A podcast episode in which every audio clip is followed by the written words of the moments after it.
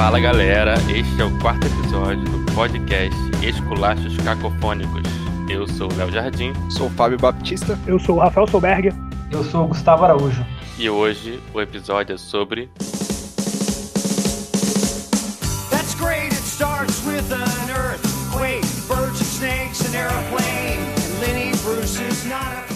Fim do mundo e pós-apocalíptico. Sem Dark e sem cloroquina, hein? É, isso que eu ia falar. Tá proibido aqui falar de Dark. tá proibido falar da vacina do Putin. É. Não, o Putin dá pra abrir exceção. O Salvador da humanidade é o Putin. Não pode também Stephen King. Stephen King também chega, né? Pelo amor de É, Deus. Stephen King já falamos lá do The Stand, já tá valendo também, deixa pra lá. É. Só o Putin. O Putin tá valendo. E eu tô emocionado que tá o chefe hoje aí participando aí. O pessoal do Entre Contos vai ficar maluco. Ah, é. Gustavo Araújo, chefe do Entre Contos. Até que enfim o Léo Jardim fez as pazes, né? Levantou o embargo. Eles estavam falando, Gustavo, que a gente tava brigado, porque eu tava te conseguindo te convencer a vir. Ah, pô, que tinha alguma coisa aí, né, cara? Tinha, É, com certeza. Sempre tinha uma coisa. Não, tá tranquilo, tá tranquilo. Mas vamos lá, Gustavo, então começa aí. Fala aí uma referência sua na ficção de fim do mundo, ou pós-apocalíptico. Na ficção, por favor, né, porra? Na ficção, na vida real já, já vale o que tá aí, né? Com certeza, né? Bom, o pessoal que tá ouvindo aí, talvez não saiba, né? Mas esse aqui já é o nosso take 2 das gravações, né? É, a gente tentou gravar ontem, acabou não dando certo. Foi realmente um fim do mundo aqui na parte da informática. É, eu comecei falando sobre a parte da ficção, do fim do mundo, e trouxe, né, aqui para o debate aquele livro sensacional, né, do Cormac McCarthy, que é, chama A Estrada, que gerou um filme bem legal também, com o Viggo Mortensen, né, no papel principal. E apesar de ele abordar, vamos dizer assim, o fim do mundo de uma maneira pouco inovadora, ele traz uma questão de fundo bem legal, assim, que é uma pergunta subliminar, né? O que é o fim do mundo, né, cara? O que é o fim do mundo, né? Todo mundo tem uma ideia de fim do mundo. Você falar, morreu um pai, um filho, é uma doença, é um, uma pandemia. E, e esse livro ele trata do fim do mundo numa questão muito mais profunda, porque é a relação familiar entre pai e filho. Então, nesse contexto, o que aconteceu foi que não se sabe porquê, e o autor também não se preocupa em, em explicar. Simplesmente, ao que parece, o mundo entrou em guerra, é, não existe mais animais, não tem mais sol, o tempo inteiro está nublado, e as pessoas lutam para sobreviver, é o dia a dia. Ô, Gustavo, era sem Dark, velho. Sometimes.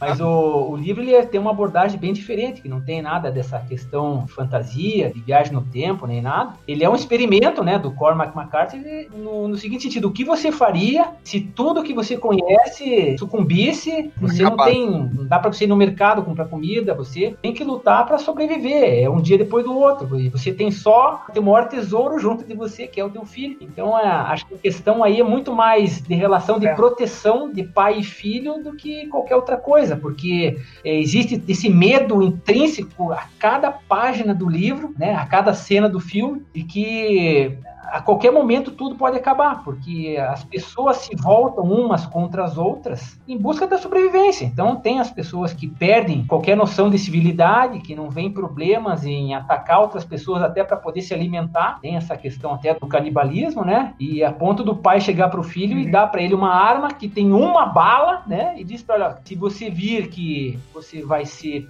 aprisionado, você sabe o que fazer. E ensina o menino a, a atirar, acionar o gatilho, essa coisa toda, né? Então, esse é um filme muito difícil. Ele fala do fim do mundo, apesar de ter esse contexto principal, que é esse cenário pós-apocalíptico, né? Ele tem essa questão que eu acho que é muito mais profunda, que é daquele limiar da relação entre pai e filho tá chegando ao fim. E o que é pior, né? Você não sabe até que ponto você pode alimentar a esperança, porque eles ao tempo todo eles têm aquela ideia de que, ah, se a gente pegar a estrada, né, e for na direção do sul, acho que é o sul, já não me lembro mais, mas enfim, se a gente pegar a estrada e, e continuar nela, a gente vai. É uma estrada literal, então, né? Eu tava na dúvida se é estrada literal ou- metafórica. As Não, não, coisas, né? uma estrada mesmo. Ele encontra algumas pessoas que se ajudam, outras que regrediram a estado até bestial, assim, né? Então, e em algum momento eles têm um lance de esperança, assim, sabe? Acende uma esperança. Pô, e você, como leitor, você fica assim, meu Deus do céu, caraca, meu, quanto tempo isso vai durar, né? Será que vai durar isso? Então, eu imagino, cara, um fim do mundo desse jeito. A minha concepção de fim do mundo é essa. É o, o caso da humanidade, a maneira que as pessoas se comportam, porque toda noção de bem e mal ela desaparece. É um cuidando do outro. É autopreservação acima de tudo, e acabou. É.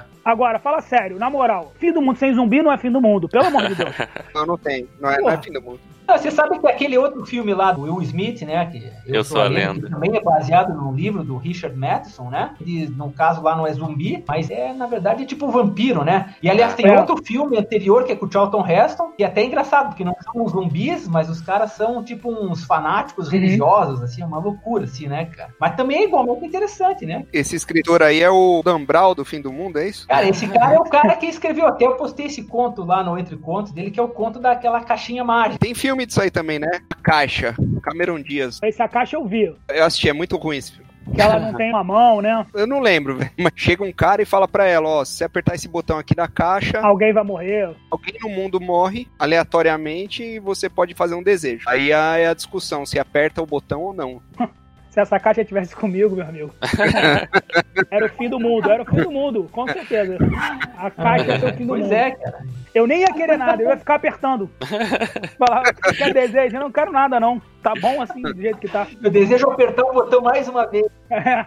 Eu desejo ter mais mãos pra apertar mais botões. Tem muita gente, né? Dá pra pegar uns 3 bilhões e meio de desejos aí. Porra, cara, isso é outra coisa que eu fico puto. O ser humano tem um negócio assim, nossa, nós temos que conter a praga de javali, porque tem muito javali no mundo. Cara, sabe que tem muita coisa no mundo que tá acabando com o mundo? Gente, tá ligado? Tem um documentário foda demais, cara, que é do aquele é, Michael Moore. Esse cara, ele produziu um documentário agora recente, né? E até abalou as, vamos dizer assim, tanto esquerda como direita, né? Porque ele pende mais pros progressistas, né? Ele fez aquele documentário foda pra cacete também, que é do Uhum. Fahrenheit 11 de setembro, né? Pô, ele é É, um cara é. muito foda. Ele fez um agora, cara, que ele mete o pau da indústria das energias renováveis. Porra, olha só, cara. Porque segundo ele, isso aí nada mais é do que uma maneira porra, das grandes empresas continuarem ganhando dinheiro. Porque para você produzir um carro elétrico, você gasta mais energia e recursos naturais do que para fazer um carro comum, cara. Então o cara vai nessa e ele vai fundo ali. Mas qual é a mensagem ampla que ele passa nesse documentário?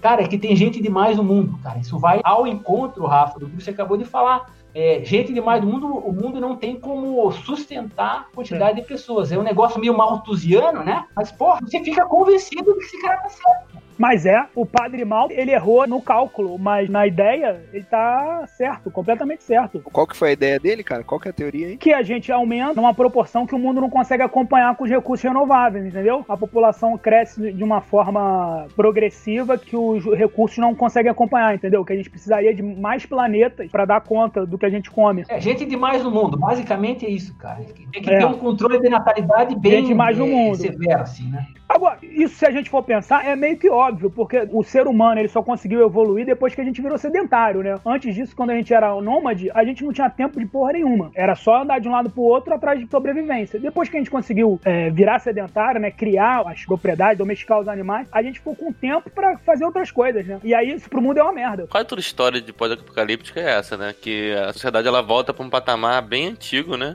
Onde, sei lá, a gente começa a ter que voltar a ser coletor, começa a vagar. O Brad Pitt falava naquele filme do Guerra Mundial Z, que é do Max Brooks, né? Aham. E exatamente isso, que movimento é vida. Isso, é. Geralmente zumbi também tem a ver com isso. Os caras não conseguem ficar parados no mesmo lugar, não conseguem ficar muito tempo no mesmo lugar, né? Estão sempre tendo que se movimentar. Volta isso, né? A gente perde aquela sensação de conforto. A gente perde o nosso conforto. A gente passa a ter que Exatamente. estar sempre, todos os dias, matando um leão de novo por dia. Nesse caso, zumbi.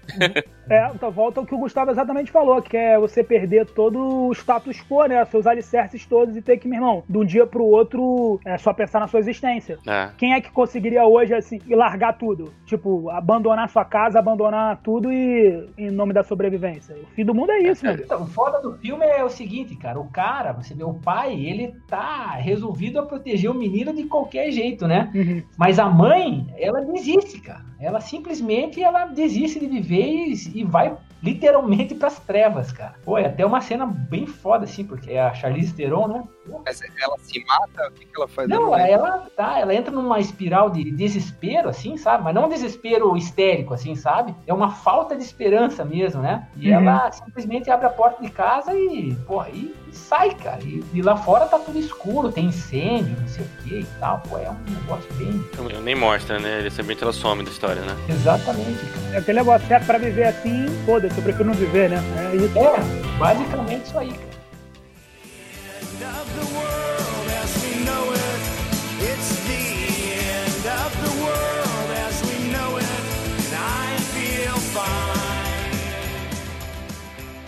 Um outro fim do mundo aí que o Gustavo também tocou assim de passagem, que eu acho interessante, que é, não sei se vocês já viram aquele filme Apocalipso, do Mel Gibson. Porra, Porra esse, esse filme é do caralho, velho. Esse filme é sensacional sensacional, porque ali é o fim do mundo, né? Ali é o fim do mundo para aquela tribo, né? Como eles conheciam. É, o que a gente sofreu aqui na América do Sul toda, né, cara? Aquilo ali foi o fim do mundo para várias civilizações, né? Os caras simplesmente dizimaram, né? É, é muito fera mesmo. Cada um tem o seu fim do mundo. Eu acho que, por exemplo, todo ateu carrega um fim do mundo dentro de si. Isso é fato. Todo ateu é meio egocêntrico. Eu tô falando isso porque eu sou ateu, claramente. Mas assim, quando eu morrer, acabou o mundo, pô. É, é fato isso. Cara, eu vou fazer coach dessa daí. vai, vai fazer coach. Todo ateu carrega o fim do mundo dentro de si. Essa pode. Não é? O Rafael é nosso. Eu nosso... sou o, o Death Coach. o Death Coach. É o pessimista, é o coach nilista. Lilista praticante. Mas é, porra, sério mesmo. Porque, cara, a perspectiva que eu tenho de mundo é a minha. Se eu não acredito que existe nada depois disso aqui, irmão, fim do mundo é quando termina. Não, é, tem é. gente que interpreta assim, fim do mundo como, por exemplo, perder um filho, perder a família, né? O cara perde toda a família dele. Né? É. Naquele desafio de fim do mundo que a gente fez lá no Entre Contos, até. É. Eu lembro, né? Foi até o desafio de estreia do Fábio, né? E ele fez um, um conto que, na verdade, era dividido em quatro. Porra, e o mais forte, pelo menos para mim, acho que para a maioria das pessoas que leu, é, era o capítulozinho que falava do do, pai que esquece o filho dentro do carro, né? Na cadeirinha. Porra. Porra, caralho, Sim. velho. A hora que você lê, você arrepia, assim, caralho. Eu lembro dessa aí, eu lembro dessa. Foda. Qual é o nome do conto mesmo, Fábio? É Vento que Passa. Cara, que é bom, né? Fala desde o dinossauro, né? Cara, então, ali eu tentei retratar vários fins do mundo, né? Ele começa com dinossauro, daí foi o fim do mundo dos dinossauros, caindo um meteoro. Uhum. Aí tem esse pessoal do cara que perdeu o filho ali por um esquecimento dele, uma merda que ele fez, né? Ele esqueceu no carro fechado, né? E pior que essa porra acontece pra caralho, né? Cara, porque assim, o cara tá acostumado com uma rotina, sem querer passar pano, lógico, né? Mas Não, é foda. É, cara, imagina a situação. É bom, Fábio, porque você é o cara que traz a polêmica. A verdade é essa. Você tem que trazer polêmica. Quando não tem polêmica, ninguém baixa esse episódio, não tem view, não tem meme. Eu não sei no direito como funciona isso. É, nesse hum. caso aí, se seria um homicídio não culposo, né? Tem um negócio assim, quando o cara não tem intenção de matar, né? Culposo. É o culposo, culposo. é o culposo. Que não teve intenção de matar? É isso. Isso, isso. O dolo é o que teve a intenção. Ah, tá. Dolo então... e culpa. Eles fizeram de propósito pra enganar, porque a gente pensa em culpa, é. o cara teve culpa, né? É, pois é.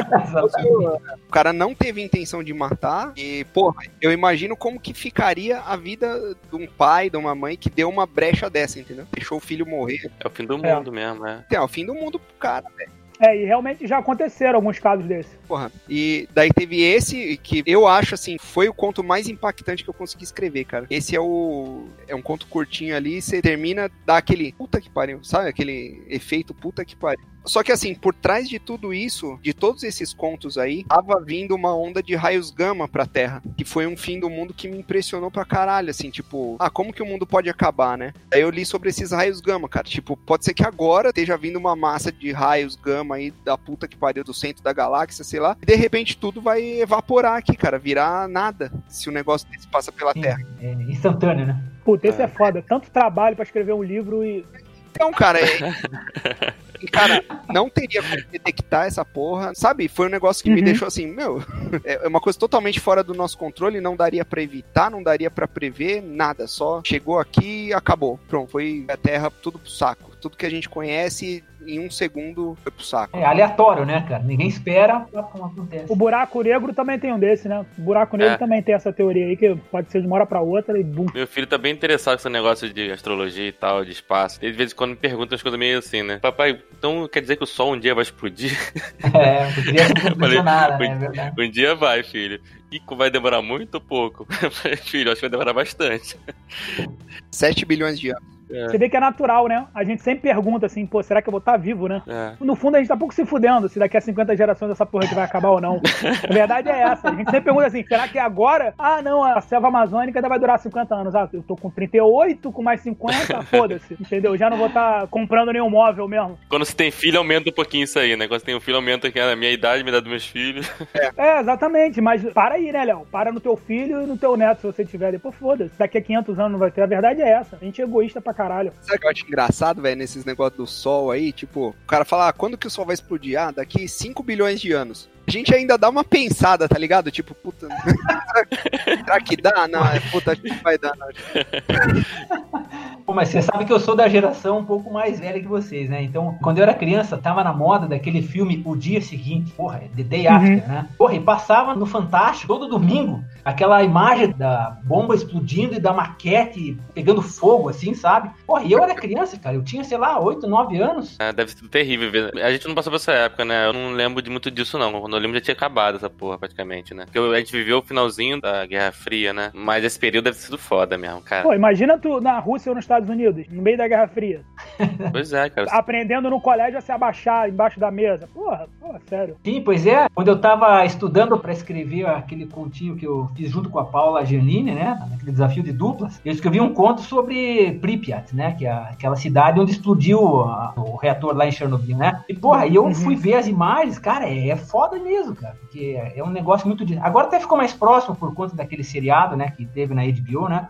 Mas, porra, cara, eu lembro que eu vendo as imagens ali, você via, tinha as máscaras distribuídas nas salas, assim, pra criançada, né? Era uma coisa até normal, assim. Ó, se cair a bomba, todo mundo pega a sua máscara, vai para debaixo da mesa, né? Porra, como é que isso funciona na cabeça de uma criança, né? Que foda, né? Se pensar isso. Pois é. Né? complicado. E foi realmente uma corrida, né, dos dois lados, todo mundo pegando cientistas lá da Alemanha e levando para um lado e levando para outro. Era uma corrida mesmo, assim, para ver quem ia chegar primeiro Exatamente. na bomba decisiva, né? Tipo, só que todo mundo ficou com medo, né? É, Estados Unidos foi filha da puta pra caceta, né? Todos eles, né? A União Soviética também, pô. É, não, mas até hoje só os Estados Unidos jogou bom no que tal tá os outros, né? Até hoje só. Não defende o mesmo aqui.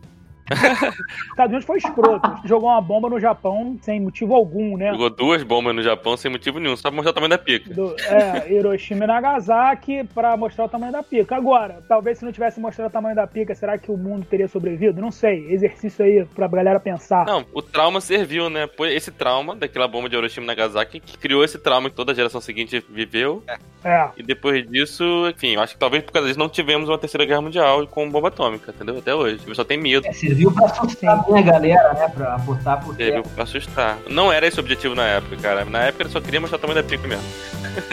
queria mostrar pro mundo, olha o que eu tenho aqui, né? O tamanho, cuidado.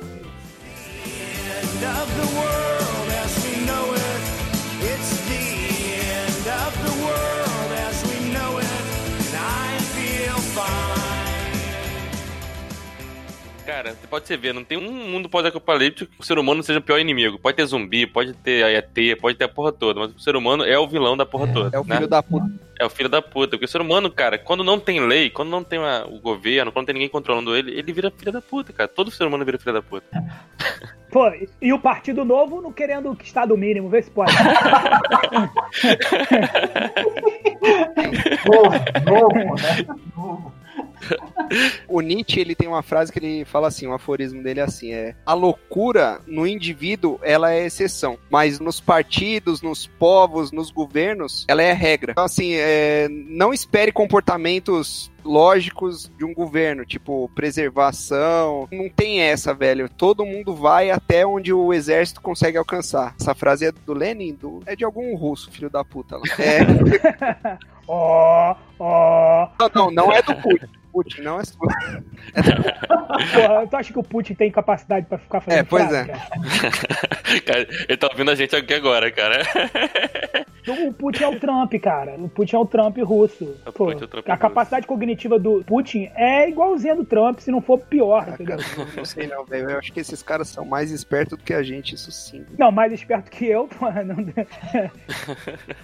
Então vai lá, Fábio, fala aí da sua melhor referência de Fim do Mundo. Cara, minha referência, eu vou falar do Melancolia, que é um filme do Lars von Trier. Ah, porra, aí é foda. Você ia falar desse? Eu tenho outros, eu tenho outros. O Melancolia é sensacional, pode falar. Fala dele que é interessante. Eu quero te ouvir falar do Melancolia, porque é muito bom esse filme. A premissa dele é muito legal, né? Tipo, um planeta chegando. Ele é muito bem executado. Porra, eu gosto pra caralho do Lars von Trier, cara. É, ele, pra mim, é um puta cineasta, assim. E, assim, ele passa meio o que o Gustavo falou aí na estrada, né? Ele passa também esse sentimento de. No caso ali é só com ela, né? Com a personagem principal lá. É, mais ou menos. Tem os outros também personagens periféricos que cada um reage de uma maneira, né? Sim. Mas assim, a melancolia é dela. A melancolia é dela, é. E você percebe, você sente aquela, aquela coisa, cara, aquela melancolia, aquela pressão, né? Aquela. E Uhum. o planeta chegando, você fala, puta, cara, que visão, né? Que. Sim. Que coisa legal, tão bonito e ao mesmo tempo tão aterrorizante que seria um negócio desse, né? Você vê um planeta chegando Pô, perto da Terra. certeza. Eu acho que já ia fuder tudo bem antes, né? A gravidade. Com certeza. Com certeza. Tem que ter uma licença poética aí. Até no final do filme, né? Eles mostram a gravidade, né? Mas aí já. Já tá perto demais. É, já ia estar muito perto. Já teria sugado a lua um pouco antes. É. Já dá uma merda do caralho. Eu achei genial. Esse é um fim do mundo que eu queria participar. Eu não pude participar da estreia do mundo, mas esse final do mundo aí, porra, Esse seria bacana, né? esse seria bacana, cara. Esse fim do mundo trancado dentro de casa que a gente tá aqui é uma merda, né? Porra. Tem que ser Ah, um fim não. do mundo Não depois do céu. nada, né? Pô, Não, e é bacana nesse filme aí que o Fábio falou, é muito maneiro, porque a personagem principal, ela já sofria, né, da depressão, da melancolia. Então, pra ela, cara, é absolutamente diferente. Ela já vivia aquilo o dia a dia dela. Normal. Aí você vê o, o cunhado dela desesperado, criando teorias, né, inventando um aparelho pra fazer a medição. Ele meio que acerta uma hora que tem um recuo lá no planeta, ele fica todo feliz, abraça a esposa, sei lá o quê. E ela, meu irmão, tipo, completamente plena ali, sabe? Tipo, foda-se, não presta né? mesmo. Já era, mano. Esse filme é genial, assim. Genial, genial. Eu quero o fim do mundo assim, cara. O fim do mundo mais apocalíptico mesmo. Essa porra de vírus tá foda. Pô, esse negócio de vírus é uma mentira desgraçada. Porque você fica vendo filme de zumbi, eu vi a vida inteira filme de zumbi. E aí eu falava assim, cara, o que, que esses idiotas estão saindo com três dias pra procurar pilha pra botar no rádio? Porra, esse, esse filho da puta não consegue ficar em casa, não, caralho. Porra, o mundo tá É só acabando ficar lá em fora, casa, tão- porra. É só ficar em casa uma semana aí, pô. Caralho, eu com três dias. Eu preciso na loja americana comprar um show cookie. Eu não acredito que eu não tenho um show cookie em casa.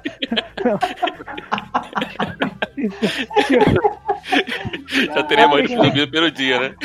A perspectiva muda muito, mano. Quando tu tá na, na parada. É outra tá coisa, né, velho?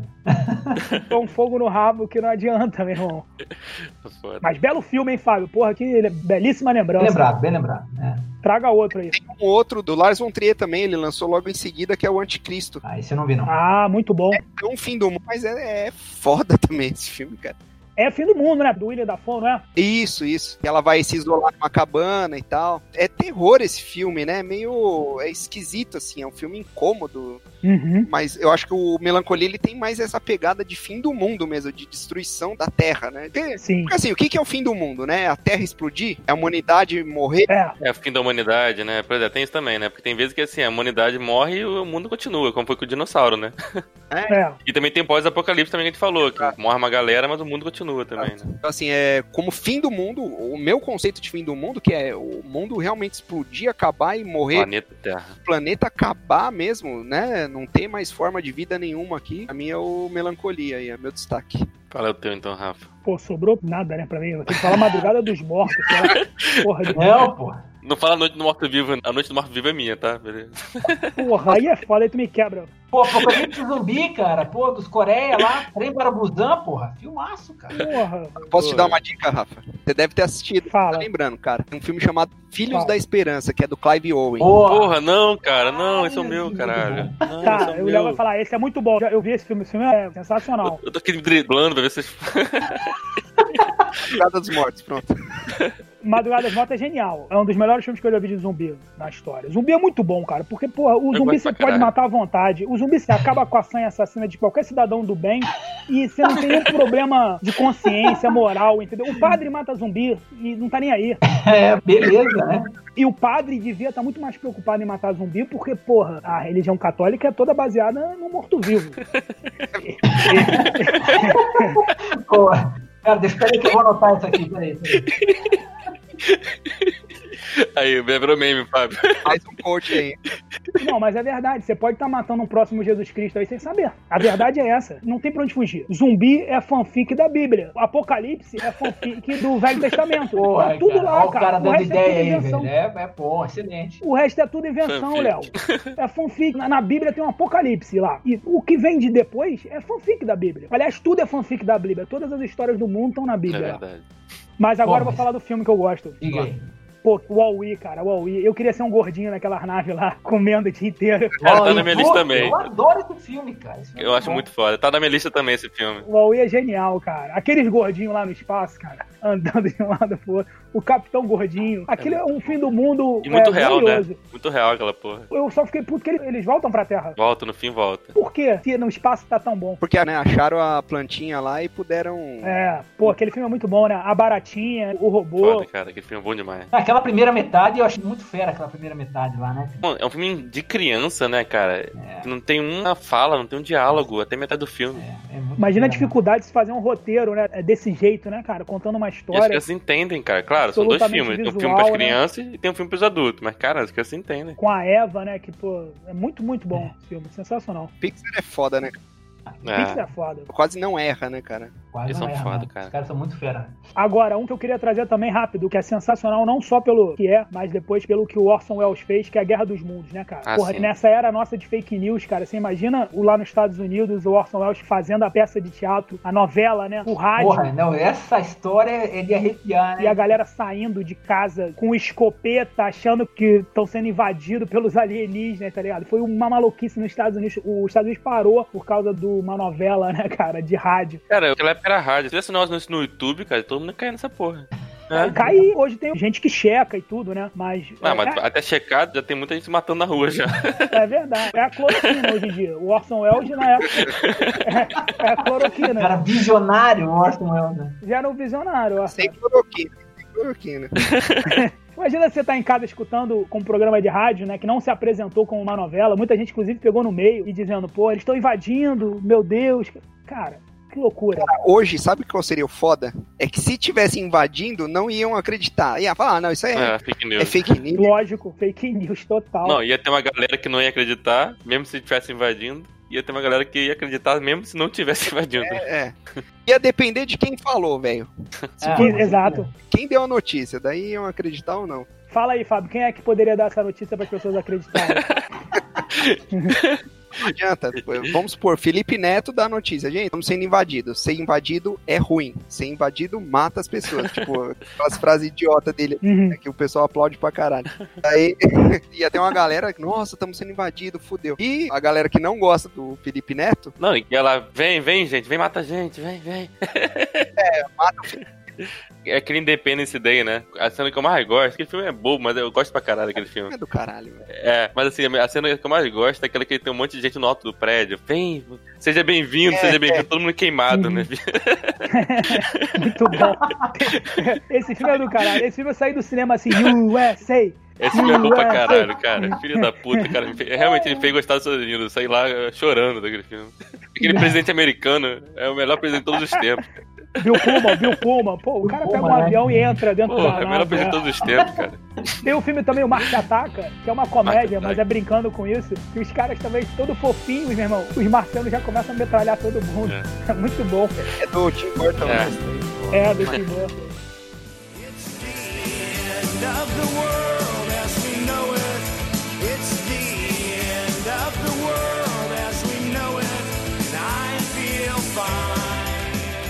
tirando Independence Day, né? Tirando Independence Day.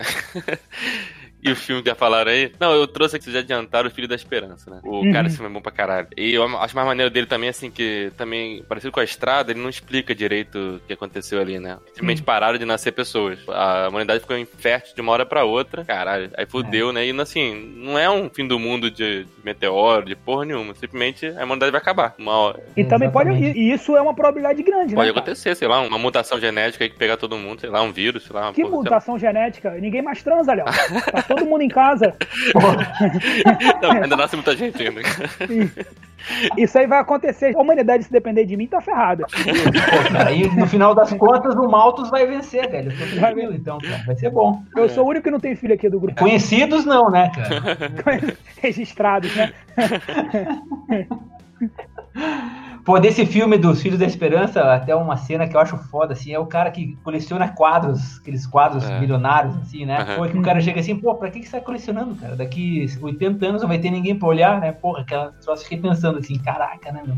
É bizarro. Aquilo que a gente falou aqui também, né? Que eu falei, porra, aí quando a gente pensa no sol explodindo daqui a 7 bilhões de anos, é, porra, não vai ter ninguém na minha família vivo até lá. Mas, porra, imagina o negócio acabar daqui a Pois é. 80 anos, daqui a 100 anos no máximo. Caralho. É, dependendo É. do que for, né, cara? Meu Deus, às vezes não precisa nem ter isso, né, cara? Uma guerra aí já, já vai pro É espaço. bizarro. né? É, não, é, pois é, assim, acho que é uma morte mais cruel, que é lenta, né? Fim da humanidade de forma lenta. Imagina no final todo mundo velhinho. Ah, sim, exatamente. Por esse aspecto é É verdade. realmente eu, deprimente. Você vê todo mundo se. eu nunca tinha pensado nesse aspecto. Não, o filme não mostra, né? Mas assim, eu acho que a premissa do filme é do caralho, coisa disso. Imagina, cara, acabar a humanidade porque não nasce mais ninguém. Tudo bem que no filme tem a mulher lá que vai ter filho e tal. Tem É, tem a esperança. a né? esperança Dá uma esperança. do título, né? Mas enfim, é, que eu acho legal também. Cara, o filme é bom pro caralho. Eu acho maneiro esse tipo de fim do mundo também, assim, menos catastrófico e mais intimista. Pô, e você veja que não é um filme tão conhecido, né, cara? Eu mesmo fui ver só depois de muito tempo, cara. Que acho que até alguém deu bizu, não sei se foi no Facebook ou no Orkut, sei lá, cara. E fui ver só depois. É, mas Eu, achei eu muito assisti bom. no cinema esse aí, cara. É bom pra... e, e quando eu assisti, eu não percebi que ele é em take único. Pô, né? nem- É, na época eu também não sabia também não. Tem que único entre. É, É, mas como se fosse, né? Um, como um se take único. Igual né? esse da guerra que teve recente aí. do- É igual o 1917, hein, recente. É, muito bom, cara. Filme inte- inteiro praticamente. Pô, 1917 eu fui ver no cinema, nossa. Eu cara. fui também. Acho que foi o último É filme que eu vi. uma É o último filme que eu vi no cinema. É, eu também. também. Eu gostei daquela série The Handmaid's Tale, cara. Ah, muito bem lembrado. Puta que pariu, cara. É assim, acho que também é uma extrapolação do mundo atual. Cara, É porra. nada, extrapolação é nada. Eu achava que era antes de. Não, extrapolação que eu falo é só, é, é um exagero. Então, assim, é pegar o mundo atual e dar uma dar gerada de leve. Então, não é nada. Era exagero. Agora não, agora eu acho que o nosso governo tá muito mais rendimenteus. Muito mais. Não, então, se continuar assim, em breve a gente vai virar daquela porra lá, cara. Isso que é foda. Caraca. é- E, e pra você ver que eu tenho essa porra com maternidade, essa porra, né? Porque também tem esse problema, né? Das Sim. mulheres não conseguirem engravidar e tal. Essa série é foda pra caralho. Sim. A atriz é muito boa, Não, né? é. Aquela atriz que faz o papel Ah, principal. atriz é fera demais, né? Cara, ela tem uma expressão, né? É. Você fica meio sem saber o que, que ela tá achando, o que, que você. Ela é enigmática, né? É, ela é enigmática. Eu não li o livro, mas a série é muito Dizem que o livro é sensacional. É, É, é uma senhorinha que escreve, né? Essa Margaret Atwood, né? é. Tô querendo ler o livro também. Não li, não. É. Agora, aproveitando isso aí que você tá falando, pô, tem uma série também da HBO que é sensacional, Years and Years, que eu recomendo pra todo mundo, cara. Nossa, do caralho, né? Muito boa mesmo, né? E é fim do mundo também, porque realmente ali acontece um ataque, né? No começo da série explode, né? Uma bomba, não sei aonde, não sei se é na China. E aí começa a ter uma porrada de acho mudanças climáticas, né? No mundo inteiro. Ela se passa na Inglaterra, cara, e vai acontecendo tudo coisas que você vê e você fala, cara, isso pode acontecer, é plausível, sabe? E dentro da esfera política, dentro da esfera climática, pô, vale muito a pena. É uma minissérie. E aí no final dessa minissérie, não vou dar spoiler não, tem um discurso da matriarca da família, que é a família principal lá, cara, que é tipo, todo mundo devia ouvir. Não, é bem legal mesmo, porque ele pega essa família, né, desde o início, desde que tem essa explosão lá no início, e vai acompanhando, né, a evolução ou até a involução deles, né, como seres humanos, né, cara. Sim. É muito massa mesmo, porque como é que eles são atingidos pelos governos, e pela mudança climática, até pela modernidade, né, cara, pelos É. equipamentos tecnológicos. Porra, eu achei do cacete isso aí, cara. Pô, e aquela Emma Thompson, é mulher muito foda, né, cara? Muito foda. Ela é o Bolsonaro da saia, né, velho? Ela é o Bolsonaro de saia. Na série é o Bolsonaro de saia. O Fábio já não vai ver. já. É, não, pelo amor de Deus, já chega o Bolsonaro. Ela não. Ela não. Hashtag. Ela não. Não, mas vale a pena. É muito bom. Ela é um drama, mas ela tem ação, cara. Eu acho que é logo no primeiro episódio, né, cara, que, tipo assim, é, a Emma Thompson, no caso lá, ela é uma congressista, acho que lá na Inglaterra, né, e aí ela vai dar uma entrevista numa televisão, né, e aí perguntam pra ela, não lembro exatamente agora o contexto, mas dali a pouco perguntam pra ela assim, e o problema aí dos judeus contra os árabes, o que, que você acha, né? Aí você fica naquela expectativa, daquela resposta política, né? Não, tal, veja, é uma questão complicada. Não, o que, que ela fala assim? Que se foda. Foda-se. Porra, É, e aí é. a galera assim, pô, que bacana, ela realmente fala o que pensa, né? Ah, é, tem meu voto. É, Porra. Caralho, que merda, hein? ela tem essa, ela tem o negócio do discurso mais fácil, né? O que as pessoas querem ouvir. Então ela se dá bem por causa disso. Ela não se aprofunda em nada, é, galera, é isso mesmo. Inclusive, na família é bacana porque tem um, dentro da família gente que é progressista, né? Gente que é mais reacionária e tudo. E você se surpreende com os votos da família. Mostrem quem a família votou, sabe? É muito bacana. Vale muito a pena, vale muito a pena. É engraçado mesmo. queria falar mais de dois livros que eu acho interessantes. Cara, eu li um livro de fim do mundo que eu acho muito bom, que é o Black Flag, que é de um escritor italiano, evangelista, que ele é dividido em três partes. Aí você tem o passado, né, o presente e o futuro. E como é, chegou no fim do mundo, né? E é muito maneiro, cara. Na verdade é um vírus que começa lá no Velho Oeste. E com lobisomem. O nego tá caçando lobisomem. Falando assim parece uma merda. né? Tem vampiro que brilha também, não, né? Cara, não, mas você imagina aquelas figuras todas míticas lá do Velho Oeste americano caçando lobisomem. E aí, pra curar essa doença do lobisomem, os caras usam um banho de prata. E aí, com esse banho de prata, desenvolve um vírus. E aí, cara, é tipo um steampunk, né? Que o nego fala. Foi o primeiro steampunk que eu li e o último. Mas, cara, é muito bom. Vale muito a pena. Cara, falando assim, eu acho que ninguém vai ler. Nunca. Você não me deu muito bem, não, cara. Cara, mas tipo, procurem. Vale muito a pena. Eu nem gosto muito. Tu lembra o nome do autor, Rafa? Cara, Evangeliste, eu acho que é Valério Evangeliste. É, cara, tem um conto do Cortázar que é de um engarrafamento, cara. Não sei se vocês já leram. Não, eu não li Tá no Todos os Fogo Fogo, né? Que é da coletânea. E se eu não me é Autoestrada do Sul, Autoestrada do Norte. É, Cara, tem um engarrafamento monstruoso, assim, indo pra algum lugar da França. E esse engarrafamento começa a durar muito. Uma hora, duas horas, três horas, quatro horas. Cara, eu começo a viver no engarrafamento. Os carros começam a se enturmar a galera, votam num cara que é o responsável por todo mundo, dividem a comida, tá ligado? Então tem aquele clima de apocalipse, de fim do mundo, no engarrafamento, tá ligado? Eu achei genial essa ideia do Cortazar, cara. Porque quem já ficou num engarrafamento já sofreu. Agora tu imagina ficar um mês nesse engarrafamento, tá ligado? Eu moro em São Paulo, não sei o que, que é isso. Aí o casal de velhinho morre porque não tem remédio. Cara, é genial. E o último, cara, que foi que eu li agora, eu li, tipo, li na quarentena, que é o A Peste, do Caminho do Alberto. Caralho. É o que a gente tá vivendo. É impressionante como é o passo a passo do que a gente tá vivendo nessa pandemia, cara. Foi escrito há trocentos anos e é exatamente igual de como o governo se comporta, de como as pessoas se comportam, de como os médicos se comportam, sabe? Cara, é muito, muito bom. Vale muito a pena. A Peste é curtinho, cara. Um livro curtinho, cara, mas uma linguagem bem direta, sabe? Tipo, vale muito Cara, a o pena. foda é que ele, o jeito que ele escreve, cara, apesar dessa simplicidade no linguajar, é que nem o estrangeiro, né, cara? Pô, Você lê uma página, duas, três, cinco, daqui a pouco você. Eu, pelo menos acontece comigo, né? Você viaja naquilo que ele falou, sabe, cara? viagem. Você parece que entra em outra dimensão, assim, você fica assim, caralho, cara, Sim. que foda, né? Eu li num dia o estrangeiro, de fôlego. Eu nunca tinha feito isso na minha vida. Eu li em um dia. Pois é. Ele é mais curtinho, né? Mas, cara, é impressionante, assim, como ele escreve, né? E é maneiro que no Apeste tem um dos caras que é escritor, né? Ele não é escritor, ele tá querendo ser um escritor. O jornalista, né? E aí ele fica o livro inteiro é, analisando uma frase só. Não sei se você viu da Amazonas, que está em cima de um cavalo. E aí ele fica falando pros amigos assim, pô, mas eu acho que essa frase ainda não tá boa. E ele vai trocando a frase. No final do livro ele só escreveu essa frase, sabe? Tipo. Ele agora tô feliz com aquela frase que eu escrevi. Tipo, passou a pandemia inteira, sabe? Ele só escreveu aquela frase. É muito bom. Tá igual eu, pô, por conta do desafio.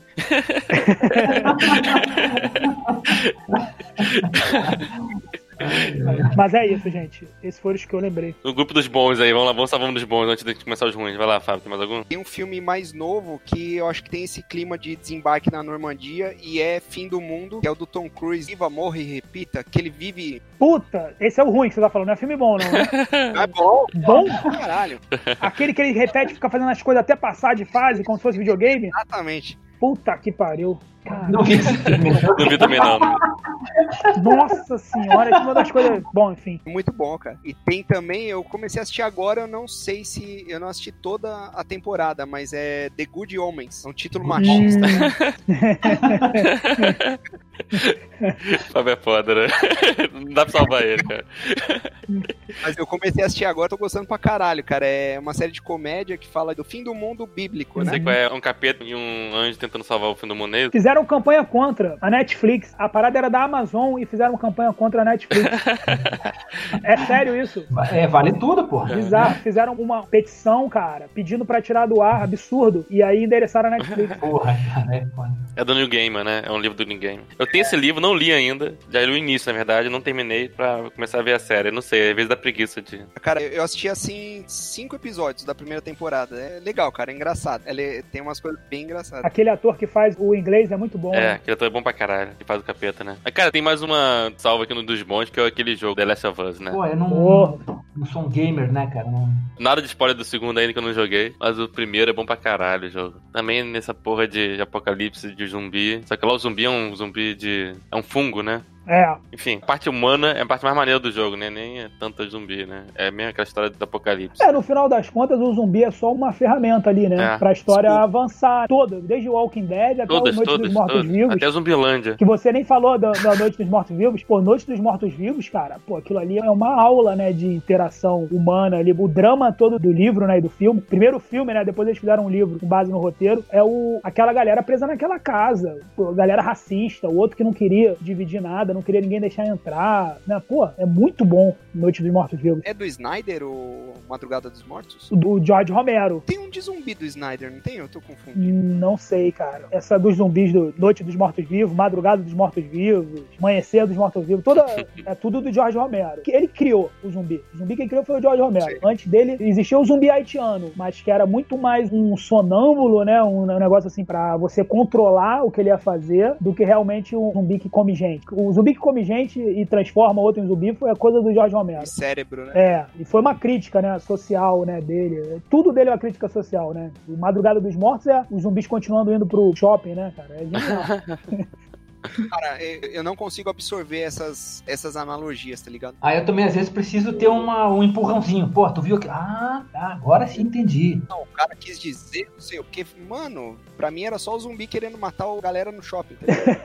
É porque o George Romero ele tem os posicionamentos mais políticos, assim, sabe? E assim, todo filme dele tem duas versões, né? Tem a versão que ele fez lá no Quito dos Infernos, né? E tem essas versões novas. E são bem diferentes. Você vê que o George Romero, desde o primeiro filme dele, ele adora botar protagonista negro. Foi um dos primeiros a, a colocar protagonista negro. Não existia praticamente no cinema é, filme com protagonista negro, ele já botava. E normalmente os caras são virtuosos, bem-sucedidos, entendeu? Deixa eu falar aqui também agora de um bom também, cara. É, mas é já uma pegada mais filosófica, né, cara? Eu gosto muito dessa ideia de que as pessoas em geral, né, elas são a memória, né? Que elas têm de si, dos outros, enfim. E a pessoa que perde a própria memória, isso não deixa de ser um fim do mundo, né, cara? Esse É. tempo atrás eu tava lendo a biografia do, do autor daquele quadrinho famoso de antigamente, né, O Príncipe Valente, o Harold Foster, né? E, porra, ele escreveu e desenhou o Príncipe Valente, não sei se vocês já viram, porra, era um desenho fantástico, né, cara? E essa questão medieval, do rei Arthur, essa coisa toda, né? Ele escreveu e desenhou esse quadrinho por mais de 50 anos, cara. E no final das contas, cara, é, foi um troço muito foda, assim, porque ele ficou doente e ele perdeu a memória, cara. Puta. Então ele não reconhecia a própria obra dele, sabe? Porra, é um troço de cortar o coração. A hora que você vê assim, cara, você imagina você fazer, você criar um mundo inteiro, É. 50 anos desenhando, porra, de repente você tem uma doença, tem um piripaco no cérebro lá e você não reconhece. Tipo de fim do mundo. Mas tudo aquilo que você fez, pô, deve ser um negócio.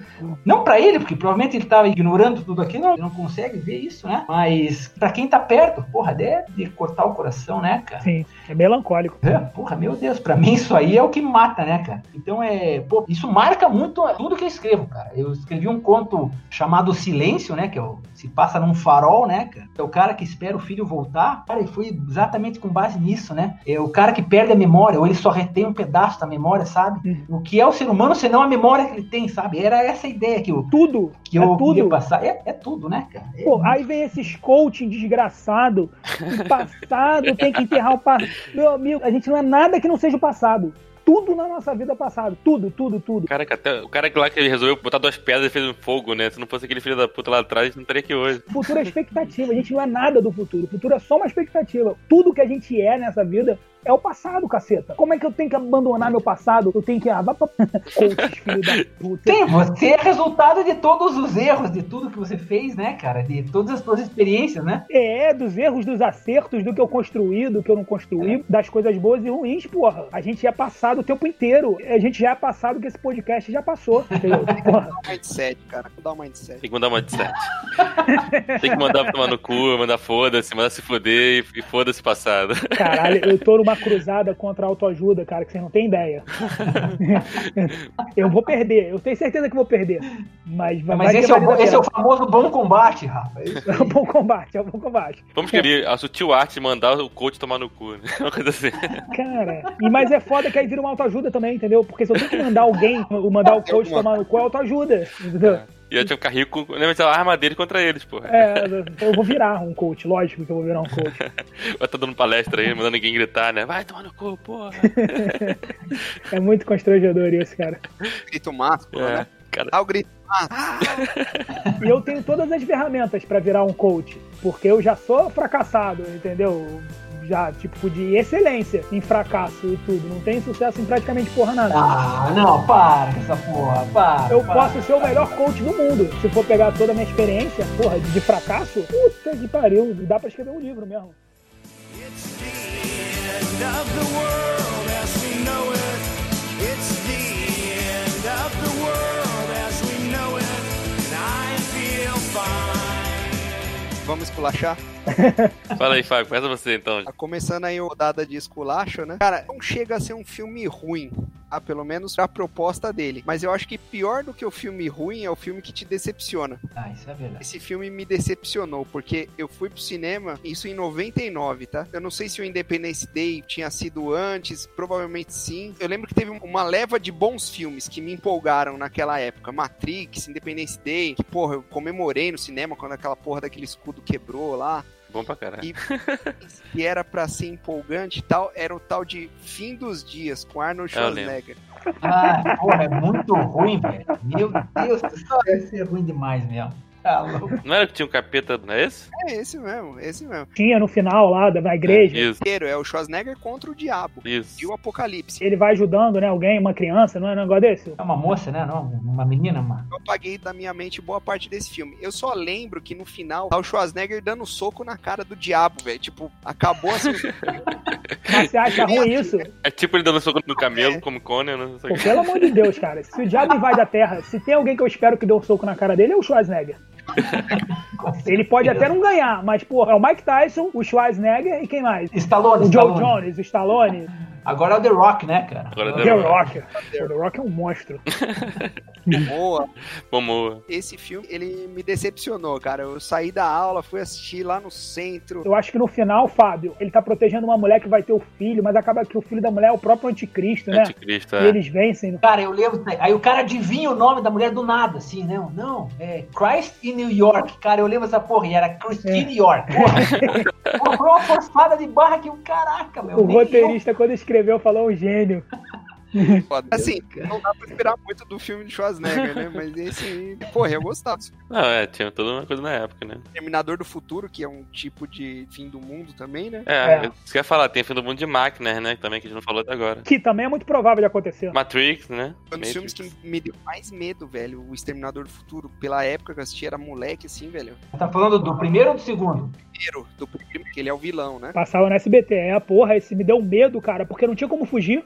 Não tinha o que fazer contra É. ele. Matava aquela porra daquele robô, se queimava ele, ele ressurgia. Mas pela idade, né, cara? Depois eu assisti. Ele é muito bom, mas lógico que não me trouxe mais aquelas sensações. Mas na época ficou marcado pra mim. esse Eu até hoje tenho, eu não consigo ver Exterminador do Futuro, não. O negócio de ficar fugindo, que não morre nunca aquele negócio, me dá um negócio de, sabe, meio fatalista, que eu falo assim, porra, se entrega, meu filho, logo. Vai ficar fugindo, o cara vai ficar correndo atrás de você. Que tipo de vida é essa, entendeu?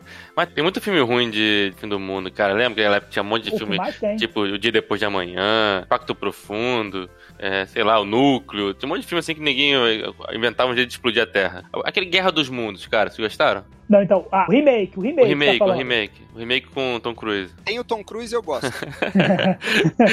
é um pão. Cara, eu curti o filme, cara. Achei que dá um suspense do caralho, assim. Eu até assisti com a minha filha mais velha esse tempo atrás aí. Porra, ela ficou grudada no sofá ali, né, cara? Com medo do bicho lá e tudo, né, cara? Gostei do suspense, cara. Não sei, não sei se curti muito o final, que eu achei meio Deus Ex Machina, né, cara? Do nada, assim resolveu, né, cara? Mas. O problema Uhum. pra mim é esse desse filme. Ah, também não desgosto, não. Só não acho ele foda. É, eu achei mais ou menos. Vírus, né? Que combateu os alienígenas, né? É, mataram os alienígenas com vírus. Ah, um ruim também que eu lembrei aqui agora. O fim dos tempos, lembra? Ah, o Shyamalan, né, cara? Isso, Porra, cara, esse- porra, né? é. Esse Shyamalan Cara, é o foda foda. desse cara é que ele fez o melhor filme da vida dele, é o primeiro, né, cara? É. Porra, e aí, a partir dali, a a expectativa da galera ficou lá em cima, né? Eu gosto dos filmes dele. Esse tempo atrás eu assisti aquele A Vila outra vez, né, cara? Ah, é ruim demais, né, cara? Não e gosto. até um filme legal, né? Ah, não cara? gosto não. Ah, a Vila é boa. Mas, porra, a hora que se compara com o sexto sentido, não tem como, cara. Não- Ah, cara, o problema é que a gente sempre vê o filme dele esperando a porra do plot twist no final e, cara, nem sempre dá. Às vezes é muito ruim, cara. Pra mim, o melhor dele é o corpo fechado, velho. Pra mim, deixa o sexto sentido assim. Cara, eu já achei uma merda o corpo fechado, cara. Porque pra mim pareceu, ah, realmente foi a pegadinha assim, ah, viu, peguei vocês. O cara era um personagem de quadrinhos, né, cara? Não curti muito, assim. Mas é isso, cara. Esse é o meu problema com ele, cara. Todos os filmes dele que eu vi, o único que eu gostei pra caralho foi Sem Sentido, cara. Os outros, assim, eu gostei, ou mais ou menos, ou odiei. Mas gostar pra caralho é só Sem Sentido mesmo. Eu gostei de quase todos. Até esse fim dos dias eu gostei. Fim dos dias, né?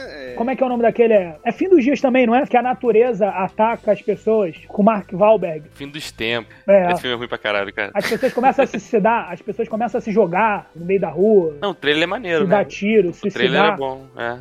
Cara, eu confundo muito esse filme com o que é do Stephen King. Não do Stephen King, da história do Stephen King, que os caras ficam presos no mercado. Eu confundo, Nevoeiro. confundo muito esses dois. Voeiro. Parecido. Eu acho que eu assisti os dois numa época próxima. E assim, na minha memória, eu não sei mais o que é um e o que é o outro, tá ligado? Pra mim, é o mesmo, misturaram, assim. É, e até- nem dá vontade de ir de novo pra saber qual que é qual. Ah, é, eu, tá aí, eu não assisti esse filme do Shyamalan, não, que a galera fica se matando tudo aí, mas pelo que vocês comentaram, me lembrou aí o do Bird Box, né, cara? Da Sandra Ah, Bullock tem esse também, é. Recente. Sim, sim. Ah, recente bom é o Lugar Silencioso, né? Achei bem legal. É bom. esse me deu um nervoso. É putz, bom, é grila. Deu muito nervoso. Botar a criança dentro de uma Não, o caixa. filme é bom, né? Porque o filme todo quase silêncio mesmo, né? Ah, sim, pô, vi esse filme, sim, cara. É a família, né, que se isola lá, né? É, é Pois bom, é, cara. Esse é bom. Mas é mentira, é muita mentira. Porque um bebê que não chora, cara. Ah, não, pois é, é licença poética mesmo, né? Meu irmão teve filho aqui tem um tempo agora. Pô, pelo amor de Deus, cara. Esse bebê não ia durar 5 segundos naquele lugar. Não, aqui em casa também, cara. Pô, pelo amor de Deus, cara. É muita mentira. Em casa a gente pedia desculpa pro vizinho todo dia que a gente ia encontrar um elevador. Porque, porra, choradeira pro caralho. Pô, a galera bota areia no caminho pra não fazer barulho com o pé. E aí o cara tem a criança dentro de casa e sobrevive. Ah. Porque todo lugar tem bicho, velho. Se fuder. Não, É, é, é, chega pô. muito rápido, né? É, não, não tem como. Ah, Mas o filme é legal, é É O bom. filme é bom. E vai ter o 2, né, agora. né? dois. Ele ia sair agora, que não saiu por causa da pandemia, né? Ele já tava pra sair, tava anunciando, Hum. Aí não saiu por causa da pandemia. Tem um filme de, fim do mundo que é, é muito ruim, é muito bom. É o pior, melhor filme que eu já vi.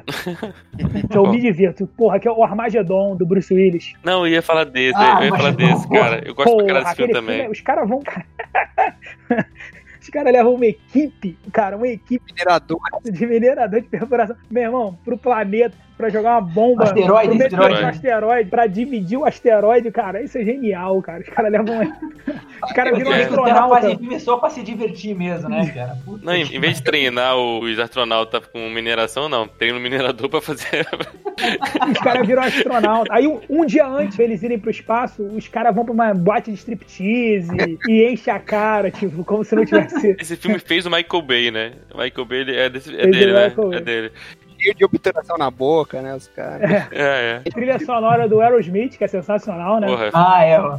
não tem como, né? Quero aproveitar essa oportunidade que vocês falaram que eu tenho coração de pedra e não sei o quê. Nesse filme eu chorei.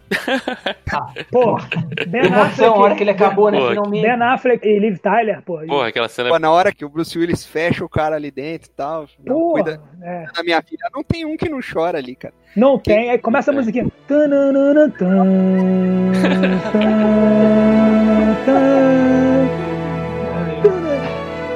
I could stay awake just to hear you breathing. Porra, eu já tava me chorando muito já. Volta, Bruce Willis, volta. Não, ainda tem uma não. chance. Eu ficava pensando assim, ele ainda tá lá, ele ainda deve estar lá dentro do planeta. Como é que vocês vão embora? Deixa ele lá. Não, foda-se a Terra, só o Bruce Willis, porra. Tava só o Bruce Willis. Tanto é que mais gente da equipe morre e eu não tô nem aí. É. Não pode matar o Bruce Willis, não. Eu não sei se vocês lembram, o Steve Buscemi fica maluco. No meio da operação, ele despiroca, Ah, começa é? a falar besteira, fala, não vai dar certo, sei lá o quê. Ter errado lá, mirar errado. Cara, a gente foi treinar desde novo que o Bruce Willis não morre, né, cara? Porra. Não, cara. O Bruce Willis não pode morrer. Realmente, né? O cara era imortal, porra. Não pode matar o Bruce Willis, cara. Sacanagem. É verdade. E é um puta do elenco, né? Porque é o Billy Bob Thor, o Ben Affleck, né? Só gente foda da época, Só né? a gente Mas é tipo um mercenário, né, cara? Os caras fazem o filme só pra se divertir, né? só pra se divertir, é. Não tem intenção de fazer nada além disso, né? É bem isso aí. It's the end of the world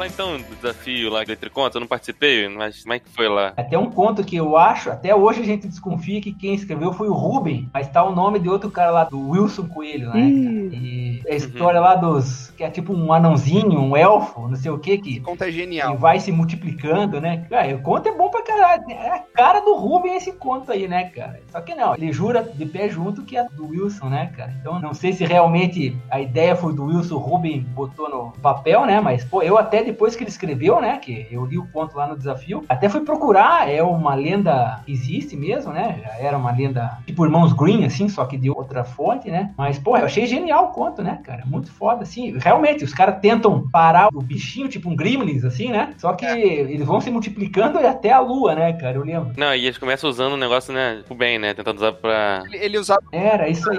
nas tarefas de casa e tal. Tem um episódio do Rick and Morty que é parecido. Eu não lembro dos bichinhos azuis que tem lá, que também é assim. Você chama eles, passa uma tarefa pra eles. Se eles não conseguirem cumprir aquela tarefa, eles se duplicam e tentam resolver aquela tarefa. Vai se duplicando, duplicando, duplicando, entendeu?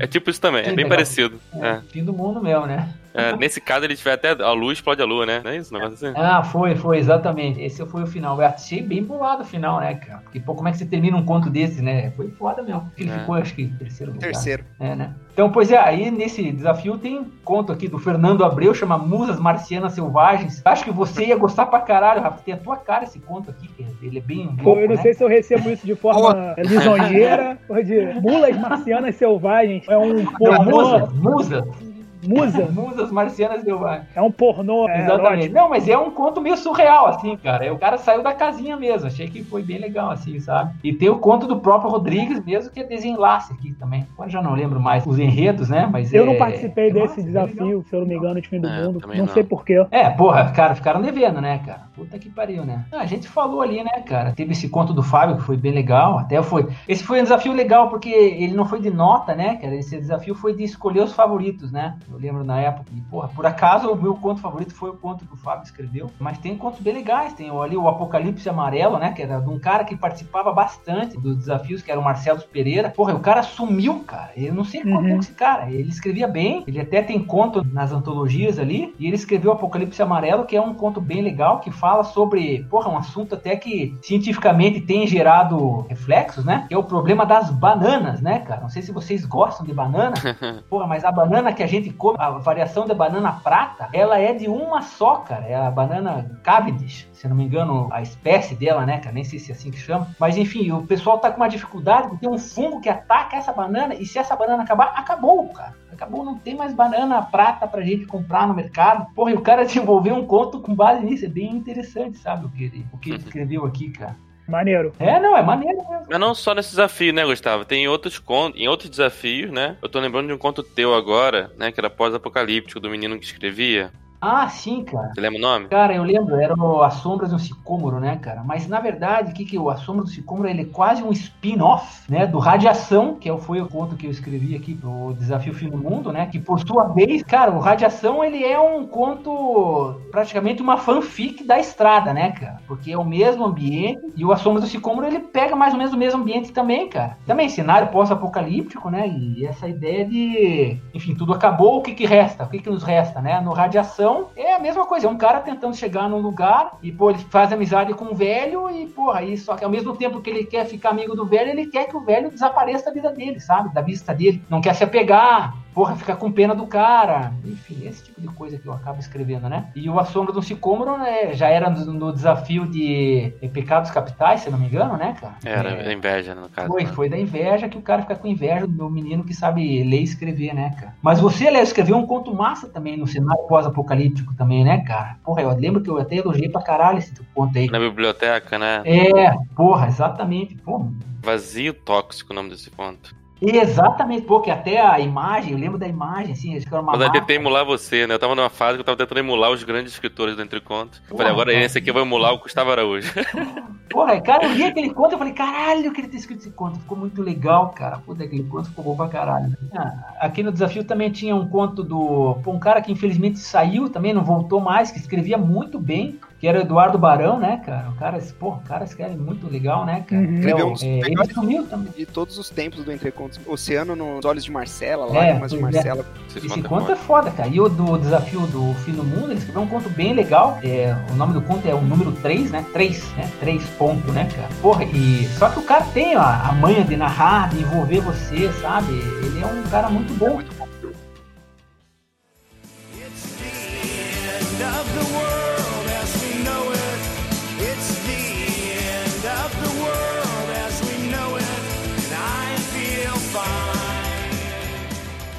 gostariam de presenciar o fim do mundo? Ah, claro. Pô, eu cara. falei, cara, eu não tava Que na estreia, eu quero participar do final do mundo. Não, se for apocalipse zumbi com uma escopeta na mão, eu quero, porra. Agora ficar de quarentena em casa esperando todo mundo morrer lá fora. É, aí vem aquela pergunta: será que já não estamos testemunhando? É, é. Eu acho que a gente tá. Pode escrever. Já falamos vários aqui que podem claramente acontecer, né? É verdade, né, cara? Pô, saiu esse tempo atrás aqui, faz o quê? Umas duas semanas ali, um, acho que uma reportagem no El País, é, um cientista dizendo assim, pô, a humanidade está flertando, né, com o fim do mundo, né, e não percebeu ainda, né? Tudo depende do ponto de vista. Sim. Falou 40 anos, não É, foi? essa porra. Teve um cientista agora que falou em 40 anos. Ah, e aí vem essa pergunta, né? Por que, que a humanidade tem tanta tara no fim do mundo? Vocês têm alguma teoria sobre isso? Desde a Bíblia, né? Todo dia tem uma história de fim do mundo diferente. É, é porque lidar com a finitude, né, cara? Isso aí é inerente ao ser humano. A gente quer o... controlar essa necessidade É. de controle que a gente tem. Ninguém aceita que tudo seja aleatório. Por isso a gente inventa Deus. Por isso a gente inventa trocentas mil explicações científicas, né, cara? E a gente quer, Sim. de alguma forma, controlar, inclusive, o fim, né, cara? Porra, olha os egípcios construindo as pirâmides e tal, né, cara? A gente querendo controlar até o fim do mundo. Tem um livro muito foda que chama Berlim, a Queda, né, cara? Que é a chegada do Exército Vermelho à capital da Alemanha, né, cara? Lá no finalzinho da Segunda Guerra, né? Uhum. Porra, e a antecipação dos cidadãos, das pessoas que moravam em Berlim. Uhum. Os russos estão chegando e estão arrasando tudo. O que, que a gente faz? Cara, os caras se entregaram, algumas pessoas, lógico, não todo mundo, né? Mas muitas pessoas se entregaram aos prazeres hedonistas mais, porra, primitivos que você pode imaginar, sabe, cara? Porque sabiam que Já era. o fim estava chegando. Aquilo ia ser o fim do mundo para os caras. Então, eu acho que a gente tem essa, a gente que eu digo, a humanidade tem essa fixação porque a gente quer ter essa ilusão de que controla as coisas, né? cara? Não vejo outra Sim. razão, né? E vai continuar sendo assim. E é verdade que vai acabar um dia também, né? Eu acho um pouco mais que isso até, Gustavo. Eu acho que a humanidade, a gente só consegue enxergar um tempo de uma certa maneira. A gente tem uma dificuldade em não entender o, o tempo como se ele não fosse linear, entendeu? Então, a gente tem que ter um princípio pra tudo e um fim. Não adianta, a gente não consegue fazer uma história que não tem início e fim, a gente não consegue ver uma luz depois do fim do túnel, entendeu? É muito difícil. É, em todas as religiões, em todas as nossas histórias de mundo, tem início, meio e fim, entendeu? A gente não consegue imaginar que não tem fim, que pode ser cíclico, entendeu? Que pode ser dark.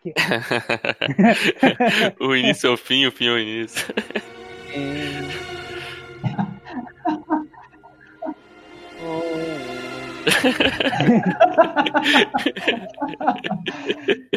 Tem um seriado da Netflix que é muito bom, ele é bem leve, assim, comédia, mas é, ele tem muita filosofia dentro dele, que é o The Good Place. Não sei se vocês já Não assistiram. vi ainda, não, não. não assisti, não. Tem muita, muita filosofia, e eles brincam muito com isso, com a dificuldade que a humanidade tem de entender o tempo de outra maneira, entendeu? É, porque na realidade, até puxando isso aí que o Fábio falou, né? A gente testemunhar o fim do mundo, né? Bom, se for para testemunhar o fim do mundo clássico, essa tipo um asteroide se chocando contra a Terra e tudo. Aquela Esse eu não quero, não, esse é chato. catastrófica, assim, né, cara? Mas na realidade a gente vai encarar o fim do mundo, do nosso mundo, né, cara? Independentemente de sermos ateus ou crentes, né, cara? Ou vai acabar quando a gente morrer, né, cara? É, isso aí é, O nosso É. mundo vai acabar. Exatamente, acaba. Acaba pra você, fica pra quem fica, né, cara? É. Não adianta, é um troço que você tem o teu início, meio e fim, né, cara? É a metáfora do poema do Robert Frost, né, cara? Você tem o teu auge no início do dia, né, cara? E dali a pouco, lá no finzinho, você tem uma, vamos dizer, um lampejo, que é o entardecer, né, cara? Que é do tão dourado quanto o início, né? É quando você pode reviver aquele momento fugaz de plenitude, né? Até que tudo se acaba, né, cara? Então, é,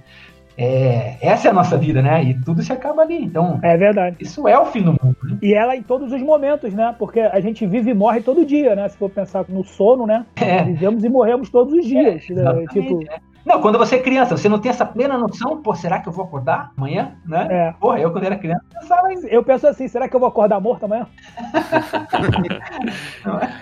Não, também tem essa parada também do envelhecimento, né? Cada dia a gente tá mais velho, cada dia a gente tá mais perto do fim. Parece que tá longe, mas, cara, há 20 anos atrás tava longe. É, agora tá cada dia mais perto. O ser humano em geral, né? Claro, todo mundo tem as suas diferenças, mas, mas a gente não processa a morte até os 30 anos, né, cara? Você acha que você vai ser eterno, você tá sempre na ascendente, né? Que, porra, É. você sempre vai ser jovem, você sempre vai ser rápido no raciocínio, você sempre vai ter a melhor resposta, você sempre vai ter o melhor físico, você vai conseguir fazer tudo que você quer. Porra, só que agora nós estamos chegando na metade do dia, galera. É, essa é a realidade, né? E- É. Eu já saí do platô, já tô na descida, né? Aí, aí a gente começa a engordar, começa Eu já tô É. nessa descendente. a ficar careca. É, daqui pra frente é só descida, né? cara? É o que o pessoal diz, né? Eu pegava o jornal, qualquer coisa no jornal, né? Desde as coisas mais escabrosas até as coisas assim. Era jovem de 20 e poucos anos é, faz isso. Aí depois jovem, cara, 38, é adulto e velho agora, sabe? Eu leio o jornal e falo, caraca, maluco, não. Se acontecer alguma coisa comigo, a manchete do jornal é um adulto, entendeu? Já. Vai ser mais Quando- jovem, Quando né? é que foi que eu mudei, tá ligado? Tão rápido assim. Eu não posso mais fazer merda, sabe? Porque eu não sou mais o jovem fazendo merda. adulto. entendeu? A cabeça tá pior. Ah, tem certas coisas que acontecem que você, dali a pouco, porque aquilo aconteceu, você se flagra, né, cara? E eu lembro quando eu fiz 30 anos, né, cara? Já faz um bom tempo isso, mas é, para mim esse foi um turning point aí, sabe? E o cara perguntou pra mim, você tá com quantos anos? Eu falei, tô com 30 anos, cara. Aí eu escutei minha própria voz, assim, sabe? Foi como se eu estivesse num corredor escuro escutando minha voz. Eu tenho 30 anos, eu tenho 30 anos. Porra, e eu tava ali exatamente no ponto mediano entre os 20, que você é bem novo, com 20 anos, né, cara? Esse realmente você é um super-homem. E, e os 40 anos, que na cabeça de quem tem só 30, 40 anos, o cara já é um velho, né, cara? E eu falei, caralho, É. 30 anos, cacete. 10 anos atrás eu era, porra, eu era o cara, né? E daqui 10 anos, daqui só 10 anos, porra, vou estar acabado, cara. Porra, Que agora. que é meu- nosso caso, que é meu caso agora. não, é foda. É que você vai avançando, cara, e você vê que É. você vai empurrando essa, essa tua referência cada vez mais pra frente. Porra, eu tô com 47 agora, né? Como é que faz? Daqui 3 anos eu vou ter 50 anos, caralho. 50 anos, puta que pariu, né, cara? É, você é o Matusalém, velho. Entendeu? Porra. É. E você vai ser minha referência. Fala agora, pô, pior é o Gustavo que tá com 47 anos fazendo podcast com a gente sobre o fim do mundo. Ou seja, eu tenho aí mais um tempinho, entendeu?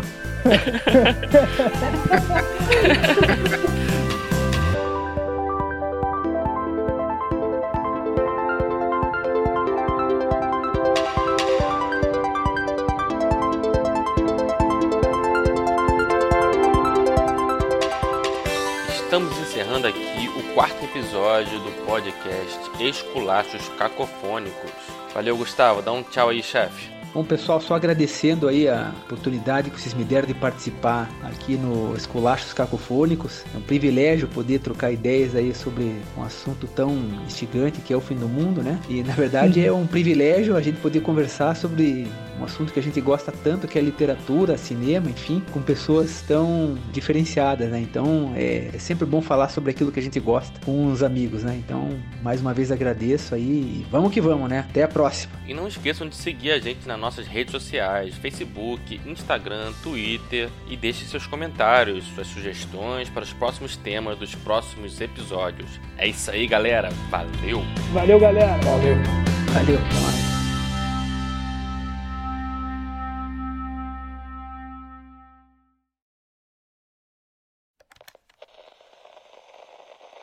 essa semana postei no grupo do São Paulo lá no Facebook, né? E lá eu sou. Vocês me acham reaça aqui, lá eu sou o filho da puta. Enfim, quando envolve paixão, daí não dá, cara. E o São Paulo. Eu postei um negócio lá e comecei a discutir com os caras e tal. Daí vem um cara lá e, e me manda assim: calma aí, tiozão. Aí matou. Tiozão. Cara, eu fui no show do Foo Fighters em 2011, cara. Aí em São Paulo, Fábio, com a minha esposa, né? Foi no Lula Palusa, né? Então foi lá no Jockey. Pô, foi pô, tesão show, né? Aí, cara, nós tava lá, pô, no meio da galera ali e tal, né, cara? E, porra, daqui a pouco um cara me dá um tapinha nas costas, assim, sabe, cara? E eu olhei pra trás, assim. Porra, aí era um moleque, cara, devia ter uns 20 anos, assim. Aí ele me mostrou um baseado. Tio, posso fumar aqui perto de você? Porra, cara, vai tomar no seu cu, né, cara? Meu Deus, cara, isso foi em Tio é 2011, cara. Caralho, faz nove anos essa porra. Tio é foda, cara. Tio é foda.